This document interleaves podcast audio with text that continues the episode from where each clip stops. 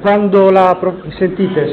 Quando la professoressa Ferro mi ha comunicato il titolo di questo convegno chiedendomi una relazione, appunto il mistero di scrivere, mi sono chiesto uh, che cosa ci fosse di misterioso in questo, um, in questo fatto, nel fatto di scrivere. Tante cose sono misteriose, ma credo che una delle cose fondamentali, più misteriose, più incomprensibili, sia proprio l'ispirazione. Che cos'è l'ispirazione? Credo che ogni artista, ogni musicista, ogni scrittore, ogni poeta si sia confrontato con questa domanda impegnativa. Ogni persona che prende la penna in mano non per segnare la lista della spesa, a volte ci vuole l'ispirazione anche per la lista della spesa, ma insomma, quando si prende la penna in mano per fare altro, quindi per scrivere una poesia o per scrivere un racconto, per segnare un pensiero creativo, un'immagine, qualche verso, si ha a che fare con l'ispirazione. Quindi che cos'è questa ispirazione? Quindi io vorrei soffermarmi in questo mio intervento su questo tema. Focalizzare, vi dico prima una cosa che dicevo anche al professor Merola, vi dirò delle cose, cioè io so quello che sto per dirvi, però non l'ho capito ancora fino in fondo quindi spero che questa sia un'occasione buona anche per, per capire meglio questa, questa cosa. L'ispirazione quindi è un mistero, abbiamo detto. Che cos'è il mistero? Il mistero non è qualcosa di incomprensibile. Il mistero è qualcosa di talmente sovrabbondante, di talmente ricco da essere difficilmente esprimibile in parole allora non resta o non resterebbe altro che il silenzio stupito e balbettante. Quindi il compito di questo convegno consisterà proprio quello, consisterà nel tradurre questo silenzio in parole. È un compito impegnativo. Mi sembra l'immagine che avevo in mente è quella di di una persona muta che deve esprimere qualcosa di grande, so, una grande preoccupazione, una grande gioia, cosa può fare? Gesticolare, no? Muoversi in maniera eh, così molto, molto, molto visibile, molto appariscente. Fare ampi gesti è quello che cercheremo, credo, di fare in questo convegno. In effetti non si contano le definizioni di ispirazione, varie estetiche, poetiche hanno dato loro definizione. Io vorrei muovermi a partire da, dalla definizione di un autore molto poco conosciuto in Italia. Eh, è uno dei poeti polacchi eh, viventi maggiori, vive negli Stati Uniti, Adam Zagajewski. In fondo parto da questa definizione perché mi ha colpito e perché in fondo, essendo questa persona un perfetto sconosciuto in Italia, ehm, ecco, il suo pensiero va al di là diciamo, di eh, categorie già ben note e conosciute. Allora, Zagajewski ha definito l'ispirazione come un certo stato mentale eccezionale e straordinario, che è in qualche modo necessario perché sembra che ci innalzi, attenzione qui, che ci innalzi al di sopra della meschina rete empirica delle circostanze che forma il nostro destino e il nostro limite. Wow! Che sì, avete capito? Ah, la ripeto.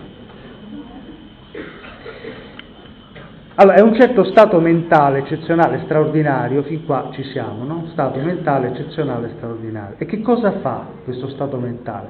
Ci innalza, ci siamo fin qua? Sì. Al di sopra, ovviamente, di che cosa? Della meschina rete empirica delle circostanze. Che significa? la rete empirica delle circostanze, cioè il fatto che siamo qui, cioè la realtà più quotidiana, più ordinaria, no? che forma il nostro destino e il nostro limite. Adesso è una definizione impegnativa, non, non, non si, sente, si sente, così si sente, è una definizione impegnativa che andrebbe scavata a fondo.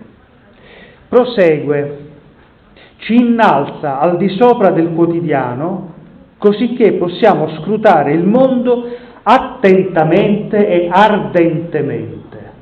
Quindi praticamente l'ispirazione cosa sarebbe? È qualcosa che ci porta al di sopra, che ci innalza quindi rispetto alla quotidianità e che ci dà una conoscenza attenta e ardente di qualche cosa. Badate bene, ardente significa passionale e attenta, che significa rigorosa, con un maggiore potere intellettuale. Quindi è insieme conoscenza e passione. Quindi chiariamo subito, ecco stiamo entrando, eh, stiamo entrando nel discorso, chiariamo subito una cosa. Quando io dico, ah, mi sento ispirato, no? Ah, c'è un'ispirazione, no? Che significa? Molti intendono che sentirsi ispirato significa essere coinvolti da qualcosa di emotivo e basta, no? Sentire qualcosa che ti si muove dentro, come se fosse un coinvolgimento puramente emotivo e passionale. No.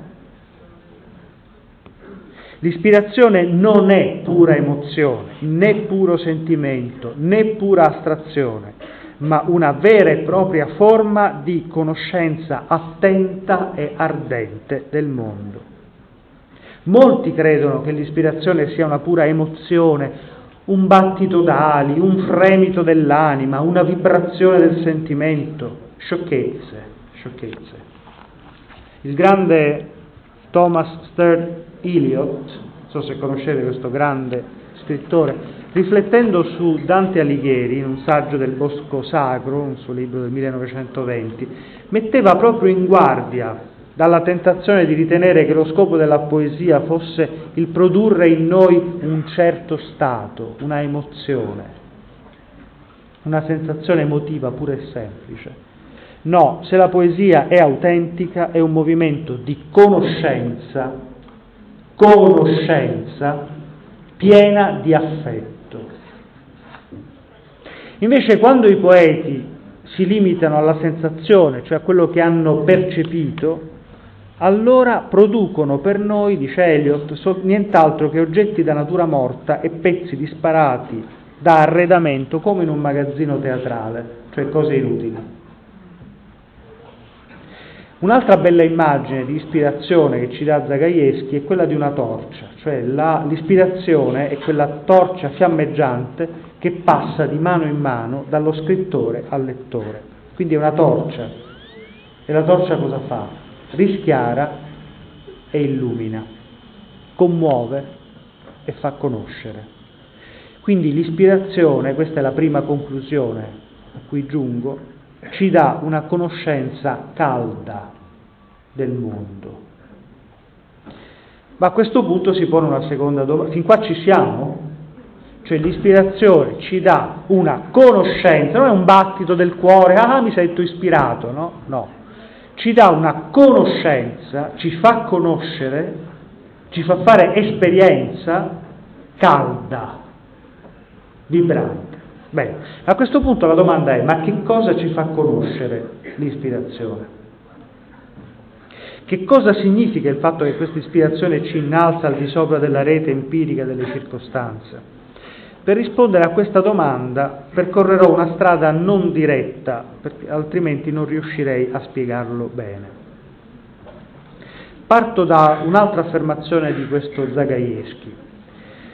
Egli nota che l'ispirazione è, dopo tutto, quasi puramente positiva e molto vicina all'incarnazione della gioia. Lui dice che l'ispirazione è qualcosa di puramente positivo, molto vicino all'incarnazione della gioia. Siete d'accordo? Ehi, sono qua. Siete d'accordo? Secondo voi l'ispirazione è qualcosa di puramente positivo, qualcosa che ha a che fare con la gioia, molto vicina all'incarnazione della gioia? Ecco, allora anch'io mi sono posto questa, questa domanda e dico, ma in che mondo vive quest'uomo? Voi adesso non so bene di che classe, che siete molti giovani, quindi probabilmente siete di classi differenti, però certamente se studiassimo anche solo il Novecento,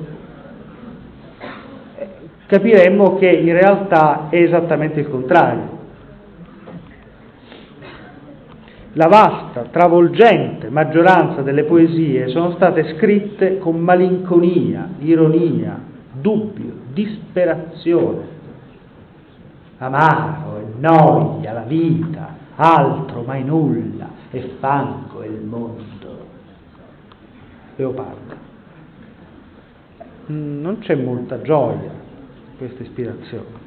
Ma insomma, l'ispirazione è gioia o dolore, amarezza, noia. Guido Ceronetti, poeta, attore, saggista, ha scritto una, tante cose, tra l'altro un'antologia, piccola antologia questa qui, dal titolo Siamo fragili, spariamo poesia. E già il titolo è tutto un programma, dice un po' la condizione umana, no? siamo fragili, allora la nostra potenza di fuoco è la poesia. Benissimo. Allora, secondo lui sono fondamentali alcune parole di Martin Heidegger, che è un grande filosofo del Novecento. Eh, sono parole dense e cupe. Ve le leggo cercate di entrarci dentro. Nell'epoca della notte del mondo, l'abisso del mondo deve essere sperimentato e patito e per questo bisogna che taluni esseri tocchino il fondo dell'abisso. Ecco dove si manifesta l'essenza della poesia, ecco dove si misura la sua forza sul suo avvicinarsi al fondo dell'abisso. L'ispirazione quindi da cosa è messa in moto, secondo queste parole tratte dalla, dall'opera Sentieri interrotti di Heidegger? È messa in moto dal difetto, dall'indigenza, dalla penuria, dalla fragilità, dall'abisso, dalla notte, insomma dal fondo. I poeti sono questi esseri che toccano il fondo dell'abisso. Siamo in orrori tuffati, diceva Melville. E gli risponde il canto dell'abbandono di Ungaretti, la voce ammutolita di Anna Akhmatova, le vicende di dolore di Costantino Scavafis, le ondate di nebbie brune di Iliot, i gelidi venti di Trocle, il deluso ritorno di Quasimodo, il rigetto di Artaud, il rimpianto di Saba, oppure questo verso terribile di Patrizia Valduga, scrittrice vivente. Non sentite il lamento della terra come un gigante gemito che sale. Sono tre secoli che le fa guerra con fumi, tossici, pegola, pece, con mercato di merce funerale, la nostra bella e riverita specie. Ci vorrebbe ora una rivoluzione, ma non ci sono fedi né ideali, tutti hanno torto e tutti hanno ragione. Sacra natura, nella tua dolcezza ancora mandi agli occhi dei mortali uno squillo di eterna giovinezza, una luce e misura di umiltà, Forse anche a noi, soldati del dolore, si darà ascolto nella tua pietà? Ogni giorno che passa dà dolore, ogni giorno che passa uno che muore. Dio mio. L'elenco delle voci che frugano nel fondo dell'abisso notturno è enorme, lunghissimo soprattutto appunto l'elenco del Novecento, i poeti del XX secolo. Bene, ma a questo punto ci chiediamo, è tutta nell'abisso della notte questa poesia? È tutta nell'abisso della notte l'esperienza dell'uomo sulla terra? È possibile andare alla ricerca di un'altra poesia o di poeti che hanno capacità di opporsi e di resistere di scegliere anche coraggiosamente in direzione della vita, della luce.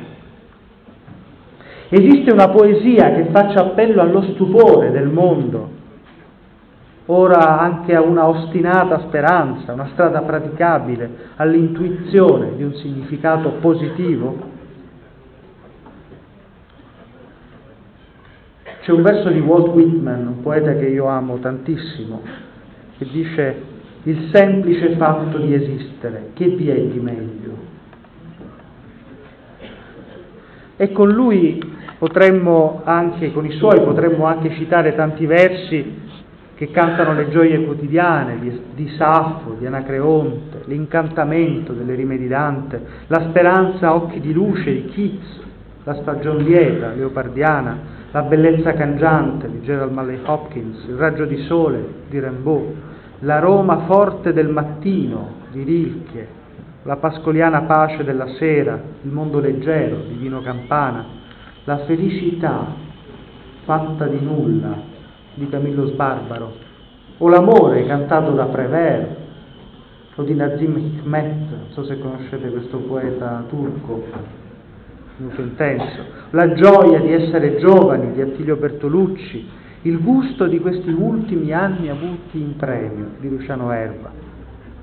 Anche in questo caso è esplorazione di un abisso la poesia, un abisso che però non è un baratro ed è un abisso nel quale è dolce naufragare. C'è una freschezza sorgiva dentro questi versi. Mi ha sempre colpito una pagina di un autore molto poco conosciuto oggi, che è Gilbert Kate Chesterton. Conoscete questo autore? No, perfetto. Quindi ho vinto la mia scommessa con Nicola Mello. E quindi è assolutamente eh, sconosciuto, pur essendo un grande autore inglese. Egli ricorda quando era bambino, insomma, che ehm, amava leggere ehm, il Robinson Crusoe, conoscerete certamente questo, sì, Daniel Defoe, benissimo. E allora ricorda che la parte, mh, durante queste sue letture, la parte più bella di questo romanzo era la lista degli oggetti salvati dal naufragio. Quindi voi conoscete un po' la storia, c'è questo naufragio, allora a un certo punto c'è un elenco delle cose salvate in questo naufragio. Allora, a questo punto lui amava vedere le cose che aveva attorno, non so, la, un secchio del carbone, la cassetta dei libri, le cose che erano a casa sua, e amava guardarle come se fossero state salvate da un naufragio, cioè vedeva le cose in modo nuovo. Egli vede le cose come se fossero sfuggite per un capello alla perdizione. Tutto, dice, è stato salvato da un naufragio.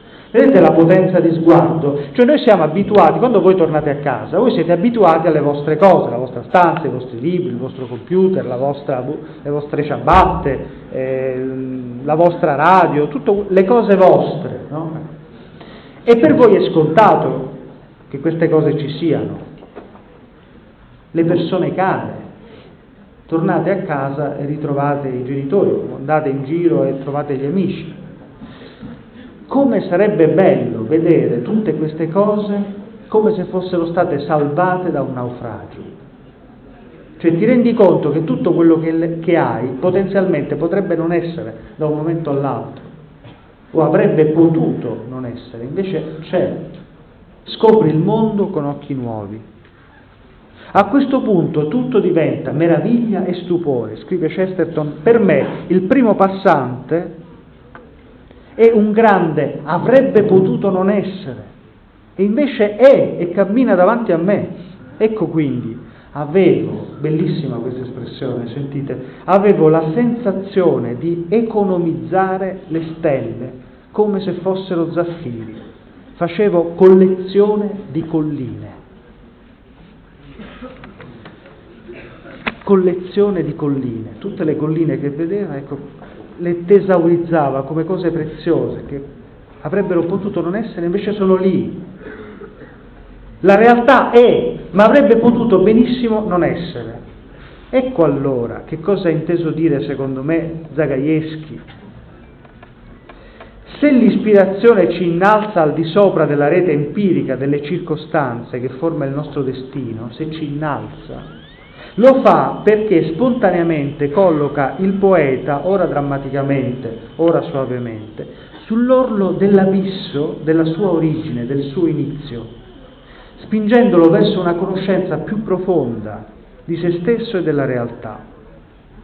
L'ispirazione, in maniera più o meno scura, conduce il poeta e l'artista sull'orlo abissale del mistero della sua scaturigine.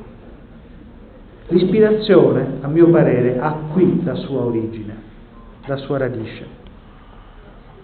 I poeti si ritrovano sull'orlo di un abisso, sono chiamati ad andare alla radice del loro essere a questo mondo. Allora ecco la risposta che io darei a quella domanda posta all'inizio, esattamente che cos'è che l'ispirazione ci fa conoscere, che cosa fa conoscere l'ispirazione. Ecco la risposta, il gorgo scuro e la freschezza sorgiva, la percezione del naufragio e lo stupore della salvezza. È come se l'ispirazione pigliasse per i capelli e ci conducesse davanti a questi abissi in radici differenti, opposti. L'abisso chiama l'abisso. Non so se riesco a esprimere questa, questa cosa, che io intuisco ma non capisco neanche fino in fondo. Cioè, l'ispirazione è qualcosa che ti porta a confrontarti non tanto con la realtà che vivi o col tuo destino, quanto ti fa tornare indietro, ti porta all'origine, a qualcosa di iniziale, di aurorale, ti confronta, ti mette a confronto con ciò, con ciò che tu in radice sei. Allora sono possibili le due cose. No? Nel primo caso la realtà è compresa nel caso positivo, cioè l'uomo in fin dei conti che cos'è? Proviene dal nulla e va verso il nulla, qualcuno direbbe. Quindi la sua vita è un frattempo. Cosa c'ho alle spalle? Qualcuno direbbe il nulla. E verso dove va? Verso il nulla. Oppure la reazione potrebbe essere nei confronti della vita completamente diversa e dire wow, Potevo non esserci e ci sono, cioè la mia vita è liberata dal nulla. Secondo me l'ispirazione sta qua, è quasi una scelta tra queste due posizioni. Nel primo caso la realtà è compresa come un dono e appare all'alba che rivela le cose con la freschezza dell'origine. Allora in questo caso lo spettacolo della realtà è come assistere all'alba del mondo. Il poeta vive l'incantato, lo scriveva Luigi Parison, grande filosofo italiano, vive l'incantato stupore di, di chi è come diventato contemporaneo alla creazione e partecipe della compiaciuta soddisfazione divina. La realtà coglie di sorpresa, suscitando non solo meraviglia, pensiamo a Platone, ma perfino un brivido di sgomento, come lo sbigottimento di Pascal di fronte agli spazi infiniti, o l'insondabile baratro della ragione di cui parlava Kant e il suo senso del sublime. È tuttavia possibile invece privilegiare l'abisso dell'angoscia, è la situazione in cui l'uomo si sente spaesato. Che significa spaesato? Questa parola molto bella, c'è una S privativa iniziale, cioè senza paese, di un uomo che si trova, che non si trova a casa, che non riesce a trovarsi a casa, che si trova fuori dal proprio paese, dal proprio paesaggio. L'uomo come gettato in questo mondo, abbandonato a se stesso. Allora il velo della malinconia in questo caso si stende sulla visione che assume toni scuri, bui, per cui uno si chiede ma perché sono al mondo? Come l'esistenza diventa qualcosa di non voluto, di non desiderato, né desiderabile. Quindi nasce il sentimento dell'esistenza come condanna, come prigione, come rincrescimento, come rammarico, come rimpianto, come ripugnanza. Canta le gioie che le tue ore hanno visto, conta i tuoi giorni privi di angoscia e sappi che qualunque cosa tu sei stato, cosa migliore è non essere. Lo scriveva Lord Byron in Eutanasia. Eutanasia. Queste due situazioni fondamentali, quindi la meraviglia, lo stupore e l'angoscia, possono coesistere ovviamente nello stesso poeta. Non ci sono i poeti della meraviglia e i poeti dell'angoscia. Sono due situazioni affettive fondamentali che fanno parte di ciascuno di noi, come fanno parte di un poeta, dello stesso poeta. Per esempio, eh, questo grande poeta inglese, anche questo poco conosciuto ma straordinario, Gerald Malley Hopkins, gesuita tra l'altro anche lui, che scrive Io sono bile, sono bruciato nel cuore è lo stesso poeta che si definisce diamante immortale. Prima bruciato nel cuore e poi diamante immortale. Il poeta che ha affermato amaro e noia la vita, altro mai nulla e fango il mondo, fango è il mondo, è lo stesso Leopardi, dolce naufrago nel mare dell'immensità, autore dell'infinito. Quindi c'è un'ambivalenza dell'uomo di fronte alla realtà. La meraviglia coesiste con l'angoscia e le due cose non si oppongono ma possono coesistere nella stessa persona. Allora arrivo e concludo, arrivo alle due conclusioni, per me fondamentali in questo discorso, che ripeto, ho capito relativamente, quindi spero di capire ancora di più. Non so se voi avete capito qualcosa di quello che ho detto, ma insomma spero di sì, eh, anch'io cercherò di capire anche meglio. Prima conclusione. Ogni vera poesia non è innanzitutto, come quasi tutti credono, una riflessione sul presente o sul destino dell'uomo, ma al contrario è sempre e innanzitutto una meditazione in immagini sulla sua origine, su ciò che abbiamo alle spalle, sulla radice sul principio e fondamento originario, l'insensata infondatezza o la stupefacente gratuità. Quindi l'ispirazione non è innanzitutto, non si confronta innanzitutto col presente o col destino, ma con l'origine. Seconda conclusione. La poesia può essere anche testimone di una scelta tra due visioni differenti della realtà e dell'esistenza, tra due modi di sentire la vita e l'essere stesso, tra la lingua della malinconia e la lingua della lode. L'ispirazione non è, come tutti credono, qualcosa che ti afferra, da cui sei afferrato e non te ne liberi, no? come se fossi invasato. Questa è la visione comune, ordinaria dell'ispirazione come una condizione di passività sostanziale. Secondo me no, c'è dell'altro, non mi basta questa cosa. È una forte provocazione alla scelta, a una scelta di visione di vita. C'è un ruolo molto attivo nell'ispirazione. Allora il Novecento, globalmente inteso ovviamente, ha scelto fondamentalmente l'abisso inteso come baratro L'arte, come il pensiero, ha privilegiato il nichilismo, la condizione tragica dell'uomo, il suo essere per la morte, l'angoscia come condizione affettiva fondamentale. E adesso cosa c'è da sperare per l'oggi?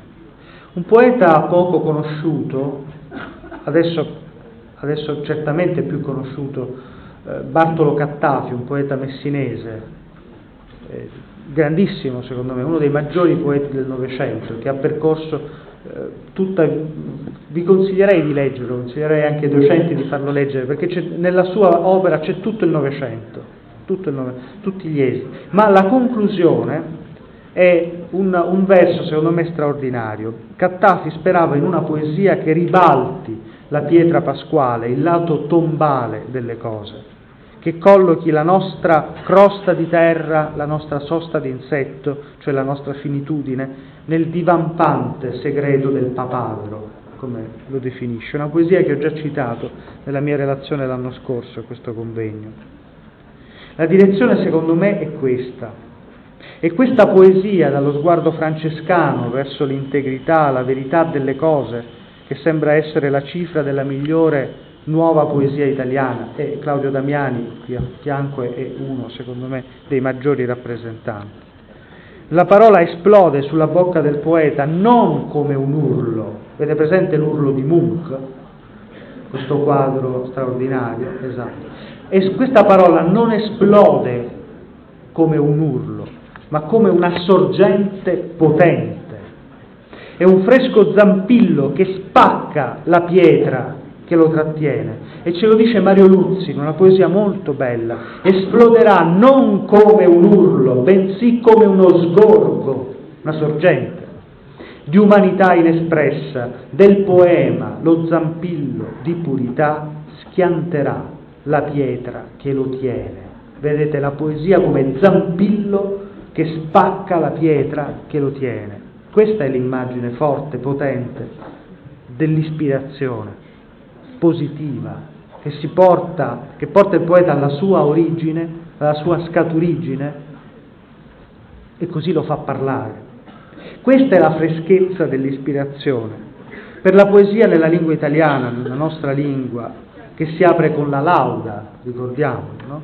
è, fond- è in fondo un tornare alle sue radici, alle sue origini iniziali, capace di far rivivere in maniera entusiasta la volontà di dire, di essere creativi, di esprimersi. È tutto qui, in forma di seme, il mistero di scrivere, inteso come un gesto umile, ma anche potente. Ce lo dice ancora Mario Luzzi rimani tesa, volontà di dire. Tu resti sempre forte la nominazione delle cose, delle cose e degli eventi. Non cedere in umiltà e potenza. Grazie.